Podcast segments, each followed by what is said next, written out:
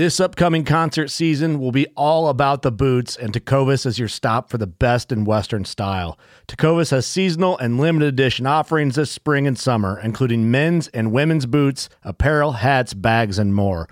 All Tecovas boots are made by hand in a time honored tradition with timeless styles that are always on trend. And Tecovas has first wear comfort with little to no break in period. It's hard to find this level of comfort paired with this level of style.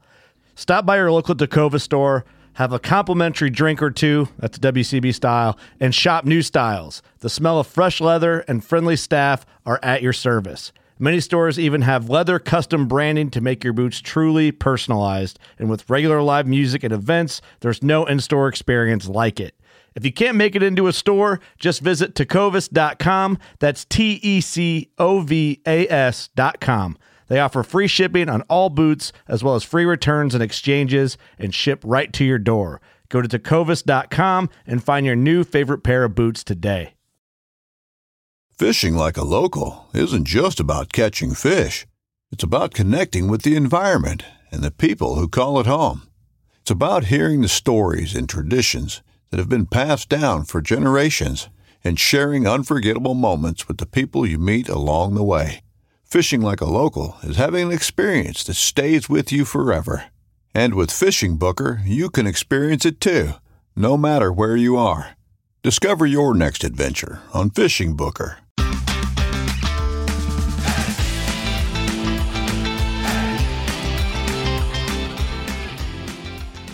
Hello, and welcome to the Publicly Challenged Podcast. I'm your host, Luke Oswald, and I hope you join me on my quest for knowledge to become a better public land hunter, angler, and forager. Stick with this, and who knows, maybe we will learn something together.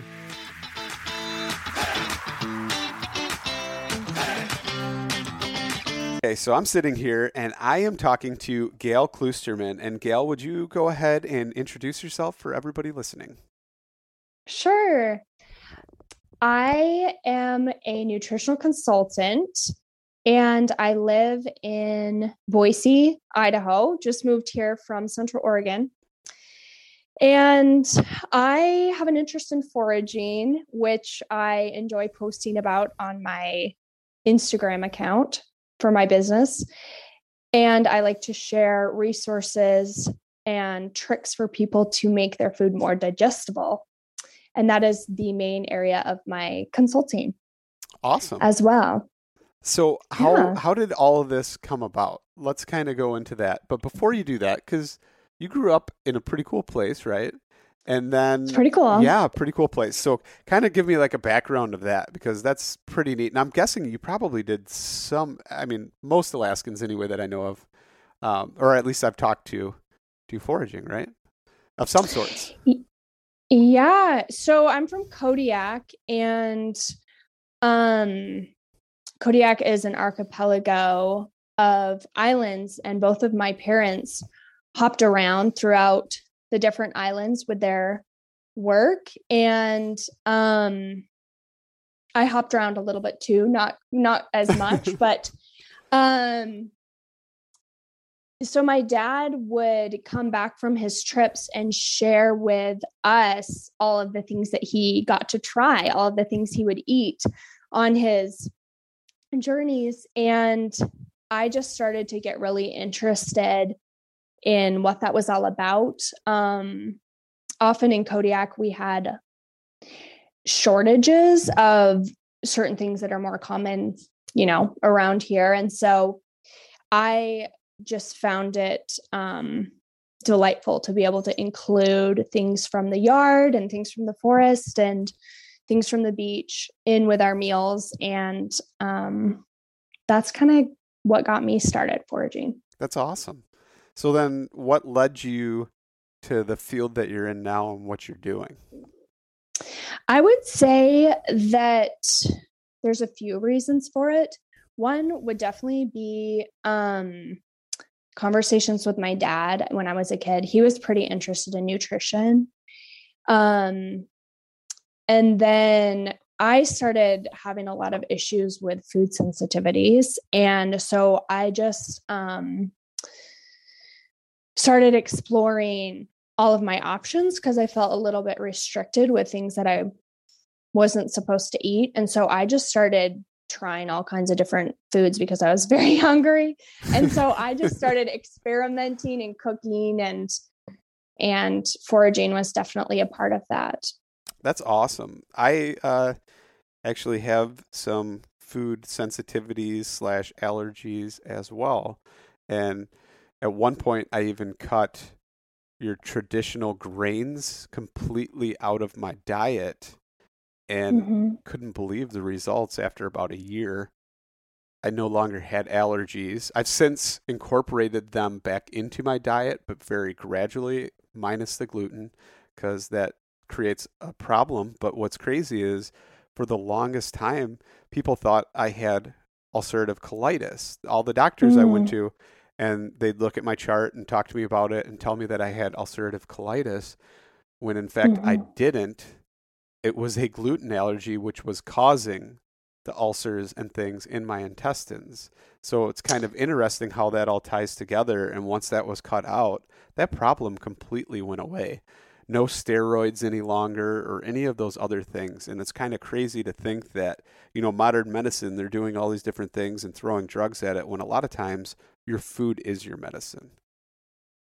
Yeah, yeah. And I like that you're framing it like that because often we um, tend to see it as an enemy if there's a food sensitivity issue. But um, sometimes just giving our system a break allows the option for reintroducing those foods. So, or just changing up the way that we use them. Yeah. So let's kind of talk about your business and kind of what you do with your clients and, and kind of walk us through that what what it is exactly? So next ingredient is a food resources hub and it has a few different parts. I do the consulting for next ingredient and then part of it is a podcast which is also called next ingredient. And um i also sell some tea blends that i have created and so back to the consulting piece, I just work one on one with people and um, we identify what their goal is together. And then I just try to help them remove anything that's keeping them from reaching their goal. So my focus nutritionally is really on optimizing bodily function and rather than um, adhering to like a very strict diet i try to guide people to work with the physiology that they're experiencing and then just match foods and food preparation techniques to work with what they're dealing with. So um, i try to increase the variety of foods that they're able to eat eventually as one of my long term goals, even if at times in the short term things have to be removed so that healing can happen. Um, my one of my goals is being able to make them more resilient long term. Yeah, I think that's crazy though. Like when we talk about variety and we talk about like the monoculture of farming and the different agriculture practices out there. And so most of those foods are depleted, right? Because the resources aren't there. They're actually putting nutrients into the soil via spraying whatever on them and uh, put, putting that into the food and then going into people's bodies. But yet the mm-hmm. variety is still lacking and it's lacking in mm-hmm. nutrients that's there, which is so cool about foraging, right? Because you have this rich soil, most of it's you know, disturbed properly or not disturbed at all. And uh, mm-hmm. just this mm-hmm. great environment with a bunch of nutrients going into the soil, and that food is so rich in those things that we are lacking as humans. And what we're needing, especially when, you know, there's probably over 400 or 300 different varieties out there that we could be eating and we're only eating probably yeah. like 20 or less of different types of uh, types of foods it's quite stunning to start learning about all of the different types of foods that are available. Um, when I first was dealing with food sensitivities, I had this I would get a lot of feedback. Well, for, I mean, I would think like, "Oh wow, I can't eat anything." And then I would often hear like, "Wow, Gail, you you really can't eat anything, can you?" Like you're cutting out a few foods. And then and then I started realizing like it's really just like three or four foods. It's just that those things are everywhere mm-hmm. and in mm-hmm. everything. And so it looks like I can't eat anything, but it's just like that's just not the case like and so that that's really what motivated me to just start looking at my options that's and there's tons of options that's the same with me though. Like people especially people at work that just have no idea what gluten even is you know and realize that it's you know wheat or barley or rye and like just those things. So wheat flour is in pretty much everything right? Right right. And guys at work will be like it'll be popcorn or something they're making, and I'll just take one piece of it or something like that. And they're like, "Oh, you can't eat that. What are you doing? Can you eat that?" I know. And they have I no know. clue. And I'll, I'll, try and explain it to them, but sometimes it's but, like, yeah. there's not even a point to explaining it to some people. But it, it's funny that you say that because I can truly, truly relate to that. And then people, mm-hmm. when we go out to eat, oh, can, is there anything you can even eat here after we're there for a while or something? And I'm staring at yeah. the menu, trying to figure something out. And then they're just yeah. like, is there even anything you can eat here? Should we go somewhere else? Is that okay? What, what do you want to do? And I'm like, I'll make it work wherever we are. I'm not going to. It's really so nice. Yeah. Yeah. yeah. It's like, you know, lots of support. Yeah. But the, um, something that is really appealing to me is trying to learn like why the food is bothering someone um often we think that there's something inherently inflammatory about the food when in many cases there's something about our own digestion that is just getting in the way of us being able to use that food. And so um like like you said some some of the ways that our food is processed or grown um the way that it's handled makes it kind of complicates it when really like you know if foraging you would just get simple food that hasn't been messed with and so um food isn't really the enemy it's just more like the way that we complicate it and then the way that we've kind of complicated our own digestive function.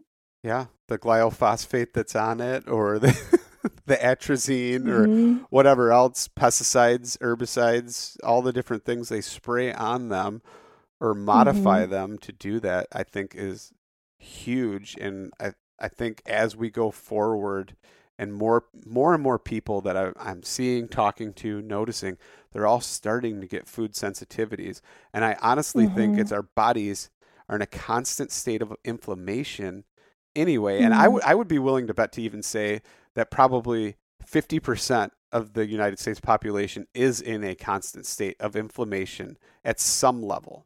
Maybe not a mm-hmm. high level, but at some level. Is that kind of like what you see with pretty much every client is like a state of inflammation? It could definitely be interpreted like that. Um, there is some some inflammation that is seen as appropriate depending on the scenario, but I guess it's just a matter of if that inflammation reaches an inappropriate level, that's when it becomes noticeable.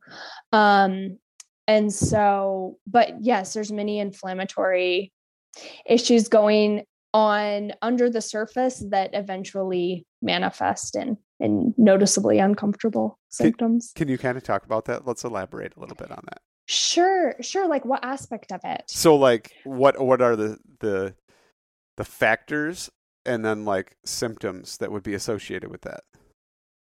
So like um I mean we could take trying to think of what would maybe be a good example. Uh, maybe I'll just like keep it general as to like what the food is, but like just talk about this part of the digestive system. So, if our intestinal lining gets irritated, say there's um like food isn't moving through at the right rate, um, or there's something in there that is um, kind of corrosive. Um, the the intestinal lining it has like a pretty quick cell turnover. And so it wouldn't really be noticeable because our bodies can usually heal from minor irritations. But over time if it just really never has the chance to get a rest and to heal and to um, build back up they're they're supposed to be kind of like a little shag carpet on the inside of our intestines and over time it can just get worn down and it i've heard it it described as more like a tile floor that's like missing grout. And so um that would be like an example of chronic irritation that is just like eroding layers. And um it can kind of go unnoticed for a while but then it will um at some point it'll reach kind of like a boiling point and manifest in um like immune hyperreactivity or um, skin inflammation um, those kinds of things. Whereas if it had like all of those cell types are are very resilient but if they just never get a rest because we're just like mistreating it, it, it at some point it's just going to not be able to catch up and rebuild. So that's when we would actually notice symptoms. But it's been going on under the surface for a while. It's called the prodromal period of disease. So it's just kind of like the part of the iceberg that's not known or like not apparent but it's definitely there until it reaches just like a clinical manifestation. Okay. So at that point, yeah. what do we do? Like you, you address that. How how does that kind of come about at that point? Right, because it's not really um until things get out of hand that people usually seek right. some sort of intervention. So um I usually try to kind of determine like how long it's been going on and like ask questions about what their typical like daily meals might look like and just to get a sense of what they're putting in their digestive system. And then um and like also you, you mentioned earlier when we were talking about tbis um traumatic brain injuries often have a connection with gut inflammation. It's just like um, kind of a reaction because of the communication between our gut and our brain. And so I try to get a sense of head injuries or like really stressful events um, to just get a picture of what their digestive function might be looking like. And then I just try to remove stressors with them one by one. And so um it that looks like all kinds of things like working on eating very slowly and chewing thoroughly. Um sometimes it has to do with preparation techniques and so a lot of times people get to the point where they can't handle a lot of raw produce. Um, and so I'll encourage them to cook or um, create broths with their produce um, rather than trying to force down things that might be difficult to digest. And um, I encourage foods that are mucilaginous, and so they're mucus forming and they can help protect mucosal barriers like the intestinal lining.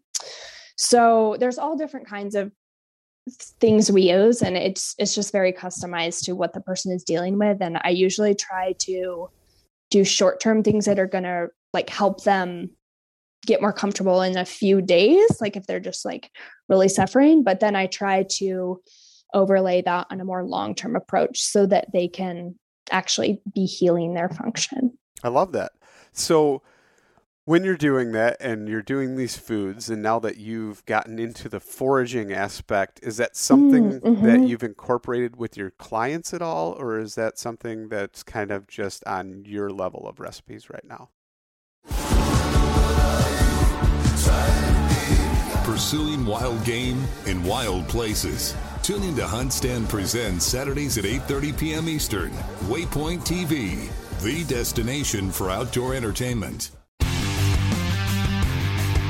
Don't miss Mondays with Into the Blue, brought to you by Academy Sports and Outdoors. Every Monday night from 7 to 10 p.m. Eastern on Waypoint TV, the destination for outdoor entertainment. So, I mean, I definitely have a lot of things that I just do for myself, but um I do try to share those things with clients if they're in a place where they're interested in that. Mm-hmm. Um, if somebody finds themselves like in a busy urban setting and they don't have a lot of foraging um, in their life, I try to connect them with a nearby apothecary just because there's so many um, amazing herbs and resources mm-hmm. at places like that. Um, but yeah, like in my own in my own spice cupboard, I try to have a few forage things um, within easy reach for my own cooking and so, broths are usually yeah. one of my favorite things so let's go into that a little bit and talk about the forage sure. things and kind of what you've gotten into and what you find is like super beneficial and, and how mm-hmm. why why yeah well okay one of my favorite things ever is nettles mm.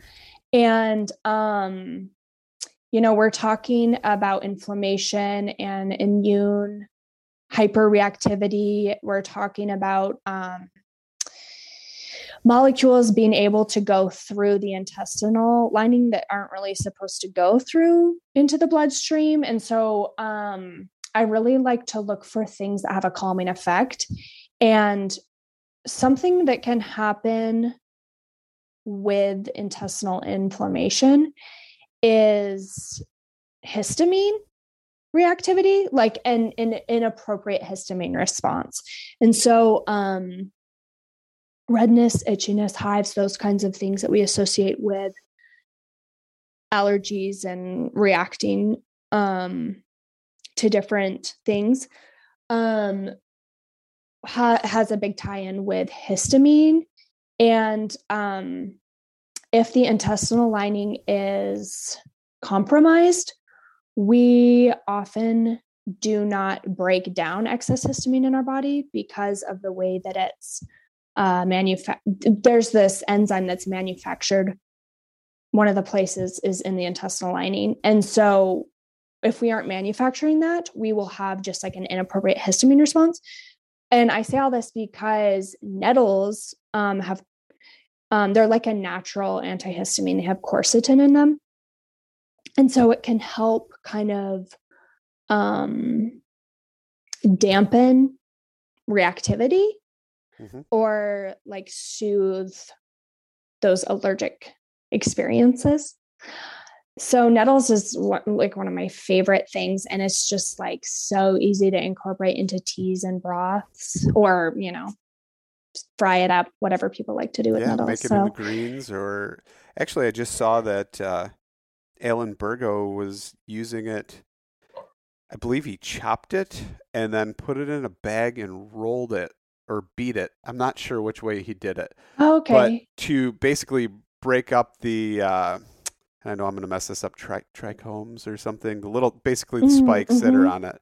Yeah, um, those little hairs. And and by doing that, it it pulverized it enough to where those broke off of it, and you were able to eat them basically raw and and process them through your body without having to worry about getting all those little spikes in your mouth. Yeah, and, yeah. The irritation. Yeah. There's, I think they're like hollow hairs that have some sort of, um, like fluid in them that we're actually reacting to like what's inside the hollow mm-hmm. hairs. Yeah. So, but yeah. anyway, I've seen like pesto that would be raw, but it's like you said, it's just like pureed. Yep. So that's actually chopped. Yeah, it's chopped and like put on a salad, and you're able. It's palatable at that point to where you can eat it, and your body doesn't uh, have any reaction like that. So it's pretty yeah. cool to see that. I've never seen anybody that had raw nettles other than you know uh, putting them in a pesto. So that's pretty cool. Yeah,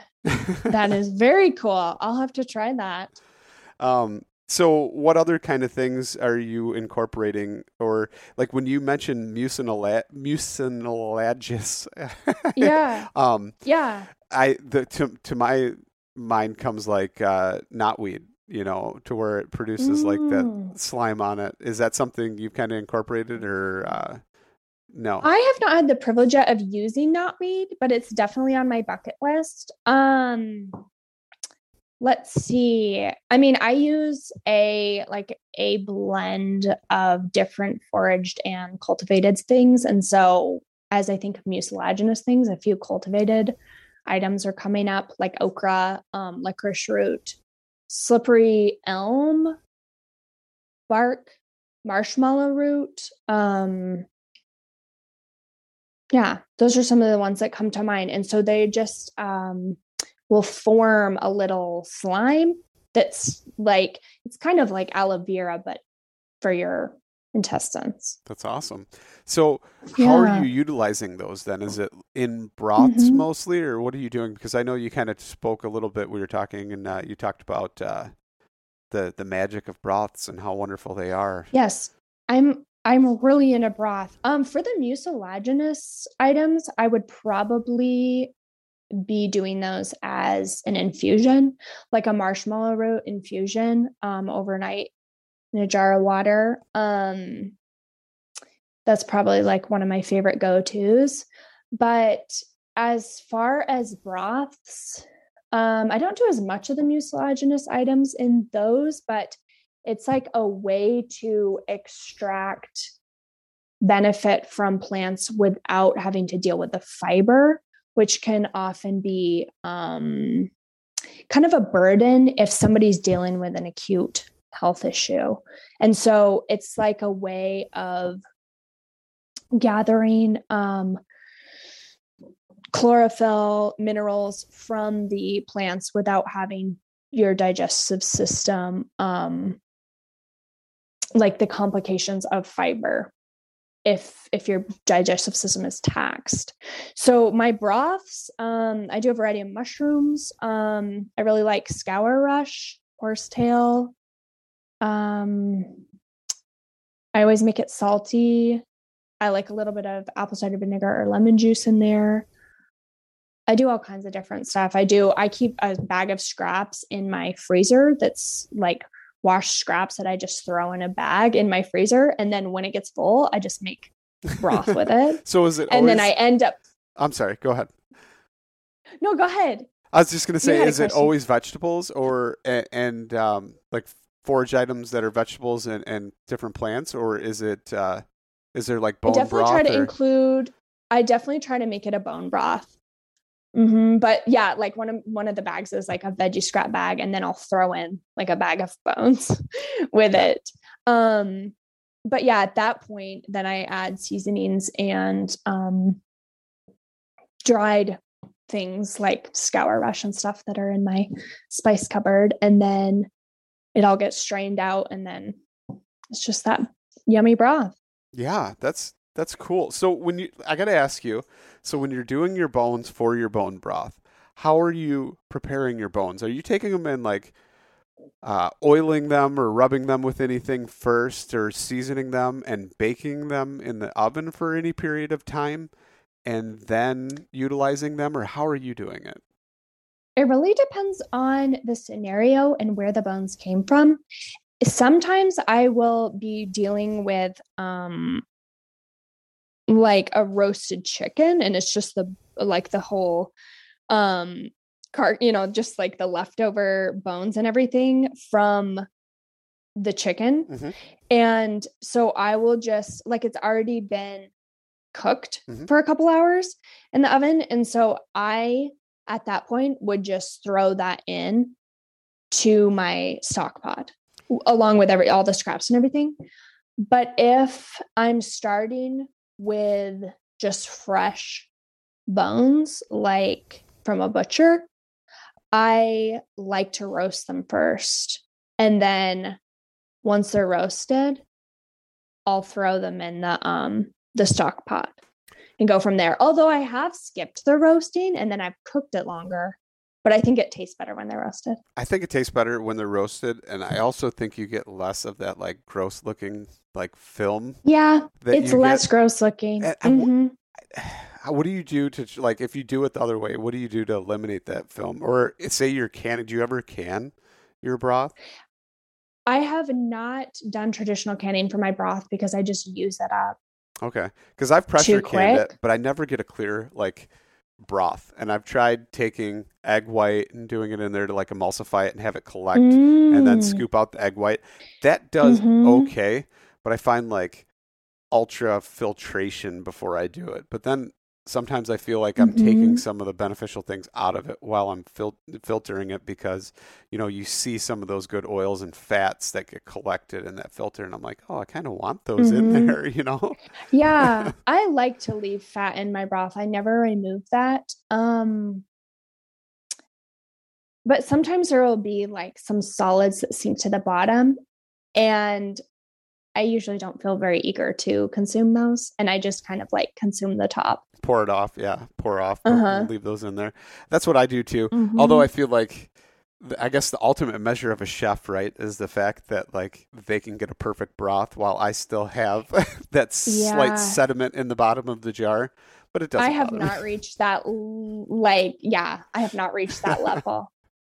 i'm gonna I work on it, that yeah Yeah, Um, I am I have found that my technique um is fairly casual. Like I'm not really a perfectionist um just because I feel like I get more accomplished like in my own meal approach. Like I feel like I will actually do the project or like, you know, do more if I don't try to make it perfect and I and I just like try to get it done. So that's kind of my own approach, but like there are those people who have the the broth all dialed in and I admire it. yeah so i gotta ask you when you um like throw a chicken carcass or bones that are already cooked in do you ever break them first to try and get more of that Yeah. marrow out or what do you do Yeah, I like to break them up. I also like to um, add in a little something acidic like the the apple cider vinegar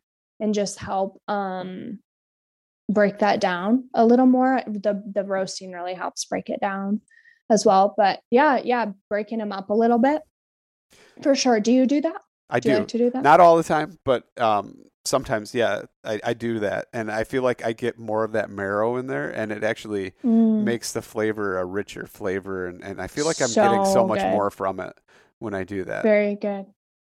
Yeah, I really like bone marrow for that. hmm and so when you're doing this and obviously you're doing it for yourselves but do you do it for your Mhm. clients as well as like the you know the healing power broth you're kind of talking about that as far as if they have issues is that kind of a, a common practice to get them relief and and get them going Yeah. Yeah, I mean before like at the beginning when I was consulting, um I used to do food prep along with it. And since moving to Boise, I haven't included that, but I still would like to someday uh figure out how to incorporate that into it because I really miss actually preparing food for clients.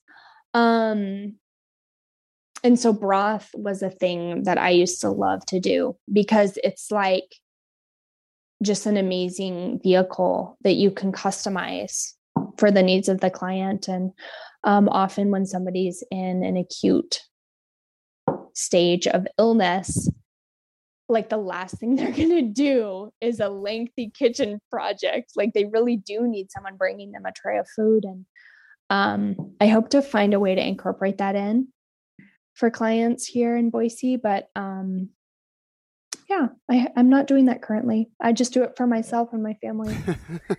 that's okay though Mhm. Um, so when um, when when you are doing that or like tailoring it, the nutrition towards your clients and things like that, are you looking at like certain foods and hormone levels and different things and and and needs and trying to tailor that to them? And can you kind of give some examples of like foods that would work with certain things or or uh, how, how that would go? Okay, sure. Um, let me think of an example. Um, something that I work with quite a bit is helping women to regulate their menstrual cycles. And there are a lot of ways that you can use food for that. Um, and so, say somebody's estrogen it is just like off the charts and their progesterone is low um there you can use food to bring estrogen down in in an appropriate ratio with progesterone and so one of the examples of that would be using carrot fiber raw mm-hmm. carrot fiber and um it will actually bind with estrogen and help clean it out. And so um because you you want to be able to use the hormone but you want to be able to get rid of it and um, your body will produce new estrogen. Um, you don't want estrogen just recirculating. And so one example that you know carrot would be an, ex- an excellent example of that. Another example would be um, certain kinds of mushroom fibers um, one I know for sure is white button mushrooms if they're well cooked they will do the same thing in actually moving estrogen out. Um, bamboo shoots will as well. I'm sure there are a lot of other foods that do it, but those are kind of my three go to. Nice. That's awesome. So, like, I know because I know somebody who also does some things like that. And so, like, there's foods for like your follicular cycle, uh, you know, phase mm-hmm. and all mm-hmm. these different phases of your body. Mm-hmm. Certain foods react better towards those things to try and give you mm-hmm. what your mm-hmm. body demands and needs during those mm-hmm. different cycles. Is there things like that for males as well? Or I mean, obviously they don't have the same cycles like that, but they still mm-hmm. have different phases of uh, life and stuff like that. Is there things that you work with as far as foods for male clients as well? You know, I have not had any male clients who have requested help with their hormones, but um, certainly it would be worth looking into um, foods and you know lifestyle hacks that support test- testosterone um, and also i mean we usually think of estrogen as being a an issue that women deal with but in our in our world today men also are dealing with estrogen issues and so some of the same tricks that I would use for women to manage estrogen, I would also recommend for male hormone health. Right. I mean, so, especially... yeah, because we're all able to be exposed to estrogen, well, in the form of xenoestrogens, especially. So, so chemical forms of estrogen that our cells think is estrogen and it behaves like estrogen. Which so like that's a that's an issue everywhere, right? Anyone. Like yeah, yeah. So when you when you talk to clients and stuff, do you try and figure out like types of soaps and things like that they're using if they're getting into that or doing doing that as far as estrogen because there's so many of those things that are like hormone blockers or replicators that are out there. Mm-hmm. Is that a thing? Yeah, there's definitely endocrine disruptors in body products. And even though my focus is food, um, if somebody is like, say, a client comes to me and they're having an issue with cysts and it's dangerous, um, estrogen is tissue forming. Estrogen has many jobs that it does in the body, but if it doesn't get cleared out appropriately and regularly, um, it just recirculates and will f- it builds tissue here and there. And so cysts and um, polyps and fibroids, for example, are all tissue formations that have a link with estrogen recirculating. And so, um, if somebody came to me in an acute estrogen dominance state, I would, I'm sure that I would bring up lifestyle things that they could do just about reducing their exposure to excessive xenoestrogens yeah. in their environment as well as their foods. So that's crazy. we could probably go into like a whole big thing on that. But yes, yeah. Estrogen is like a lot. it's a lot to learn about. Um, so let's kind of pivot for a minute and kind of get back to Sure. the food and um, like your foraging journey. Um, what Yeah. are some of the things that like you've taken away and like really discovered that are amazing and like utilized in some of your dishes that you make? Because I've looked at some of the stuff you you prepare, and uh, it looks pretty good. Like makes me want to try it. So I'm glad to hear that. I mean, I do try to like I was talking to one of my sisters um and she was reminding me that when I first started cooking, like she told me that I had removed myself from taste. Like in the interest of finding things that were healthy to eat, she was like, "Gail, you you need to you need to reacquaint yourself with taste. You know like your focus is like too physiological. Um anyway I think now i'm like slightly more able to produce things that are appealing as well as healthy or at least that has been my my goal. Um and so i i mean i try to just like get people to get excited about food. And so as a means to heal their bodies. And so i mean i try to like always be posting ideas for like how to make things that are delicious like in a in a hassle free manner because like i said I, I don't like to i mean i enjoy the process of doing like a lengthy kitchen project but in reality like if a client is dealing with a health issue like they probably need something that's like fairly simple Yep. and so yeah i'm always trying to like Yeah.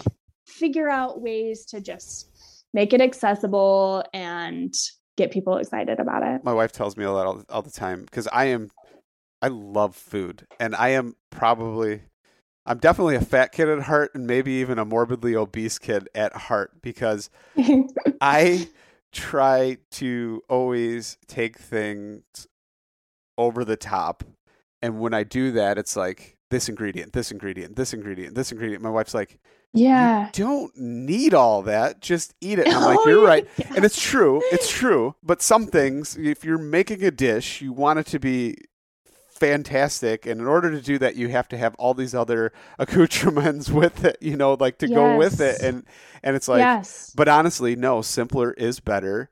Probably healthier, less complex, easier for your body to break down and digest, like all these different things possibly and so definitely Yeah. food uh food i love food but sometimes simpler is better just lightly seasoned meat enjoy the flavor the profile of the meat and how you cook that meat. Yeah. And then just a vegetable you know? It doesn't have to be fancy all the time. Mm, yeah, and I think that something with harvesting and using wild food is that it really does taste so good, like without too much extra effort. And so, like, I think if we are used to eating complicated food that has been processed, um, we don't really know how like simple food tastes and how wonderful it can be. Yep.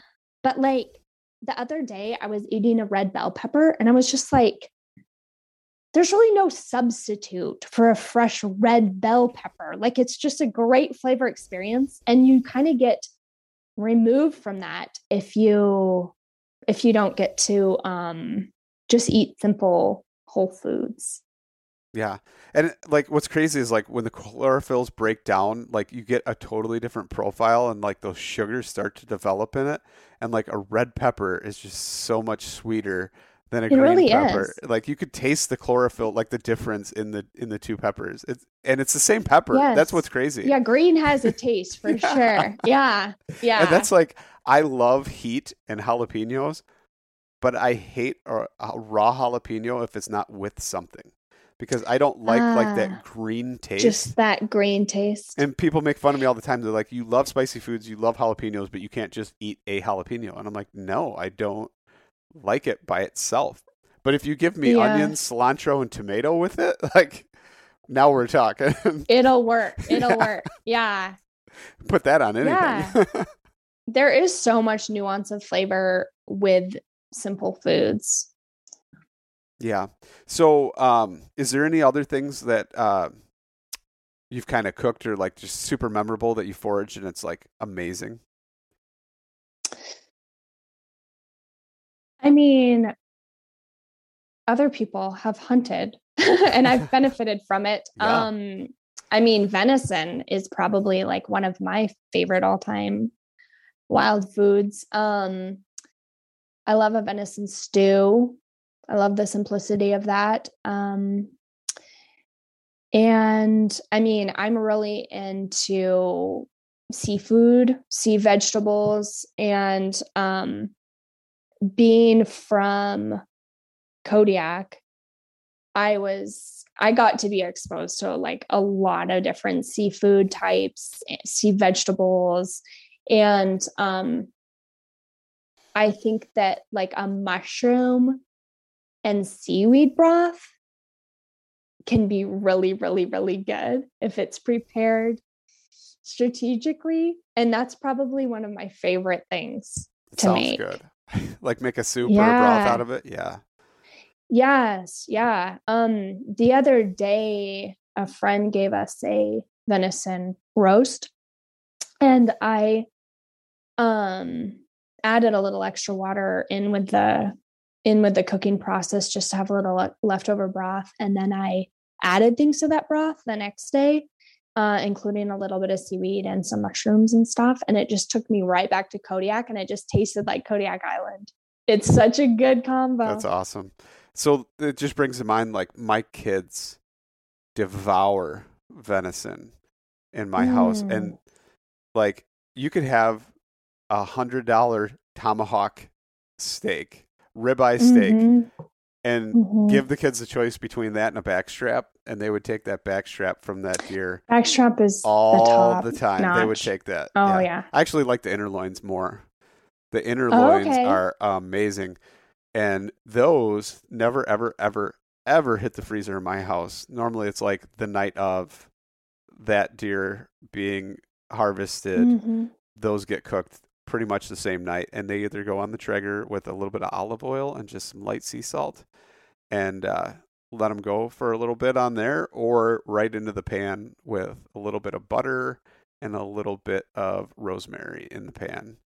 And that's it. Rosemary Yeah. goes so well with that. Yeah. Um, what are your kids' thoughts on consuming organ meats?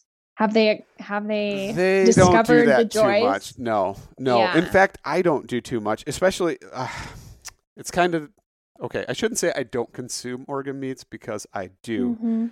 Unfortunately, on my wild game, I don't consume them, and it's one of the things that I think if there's CWD that's kind of prevalent in my area.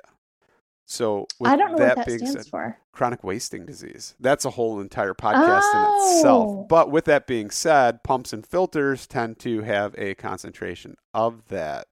So I don't really keep them. You but I avoid the think, liver and whatnot. Yeah, so I think I will start keeping those, but I will um I will definitely end up getting the deer tested and then obviously disposing of it if it comes back positive. If it's negative, then s- start Mm. consuming them and utilizing because I actually just talked to Alan Bergo about some really cool ways to start doing. In fact, it was an episode that just aired last week um, about all kinds of just different ways to prepare those those organs. So pretty Yeah. cool. Yeah. So I'm kind of excited to try and do those things now. I've really like I grew up eating um all manner of organ yeah. meats um because of my dad. My mom was not as much of a fan, but she tolerated it. And um I wasn't as much of an enthusiast when I started like giving it thought as I got a little older. I was like, I don't think these are like I mean, you know, when I was like a teenager, I was like, I think it's kind of weird that we eat liver in our house or whatever, you know, but like I've definitely gotten back into it and have really um gained an appreciation for how densely nutritious Yes. Yes. especially liver is and just um the thought that the liver requires a lot of nutrients to perform all of its functions and so it will store those nutrients in a healthy animal. It will store those nutrients right where they're needed. Yeah. and um then when we consume the liver like we get to use those nutrients. So it's just like per square inch it's like the densest food Yeah. It's that kind you could ever want kind of gross, but it brings to mind when animals give birth and then the mother eats the placenta as it comes out. But it's Mhm. like they're regaining all those things that they need through that. I mean, that's how it works. Absolutely. cool. very yeah yeah all that replacement that is needed for the next stage for sure Absolutely. Um, one of the things I was going to ask you about is your cookbook that you have. Oh yeah. Well, I just have a little ebook that I offer on my website and it actually just pops up if you go on my website. But um I also have it on its own page on my site in case, you know, in case it gets exited, which I usually do when I go on a website and something pops up. I immediately exit it without reading, you know, Yeah. I can't be bothered. So, um I do have it on a page as well and it's just a few recipes. It's the ebook is called Easy to Eat and the purpose behind it is just to share the idea that um if you have any sort of pain or discomfort or stress associated with consuming a meal, these might be things that are more easily accessible. And so my um focus is really to just remove whatever the layers are between you and the food that you need. And so this is this is one offering that I can share and it's easy to find on my site. Okay, so speaking of that, um, it's been awesome talking to you. But before we go, can you tell everybody where they can find you? Where can they find uh, your podcast episodes? All that good stuff. Social media. Okay, sure. Yeah. So if you are an Instagram user, you can follow me. It's just at next ingredient. Um my website is called nextingredientconsulting.com. The podcast is just called Next Ingredient and it's on Apple and Spotify and SoundCloud and Stitcher, etc. So it's easy to find. Um and this spring, I did something new, which was to participate in this Spring into Greens challenge. Um, it's just a Facebook group that I was a part of. And I offered meal modifications for people who don't do well with raw fiber, raw greens. And so I was just on there as kind of support for people who believe in greens, but they don't do well with them. And so it, it was just like, here's additional options. Um, so if you're interested in that, it's a challenge that happens every spring and it's called Spring into Greens Challenge on Facebook. So That's awesome. yeah. Gail, I appreciate you coming on. It's been so good talking to you. And uh, thank you so much for coming on. It was thank you thank you so much for having me. I've been really looking forward to it. That's So, awesome. It's been fun. Very.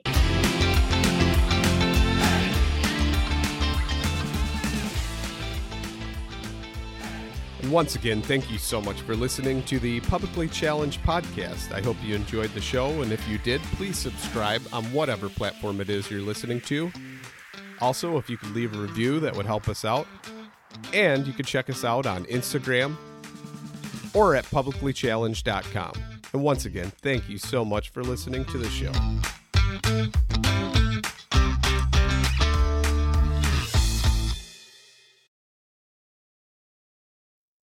I'm Will Cooper, host of Huntstand's Make Your Mark podcast. For even more content, be sure to watch the original films from Huntstand Presents on the Waypoint TV channel every Tuesday at 10 p.m. Eastern. Visit waypointtv.com to learn more. I'm Will Cooper, host of Huntstand's Make Your Mark podcast. If you haven't already, download the free Waypoint TV app to listen to our podcast and watch the original films from Huntstand Presents anywhere, anytime, and on any device.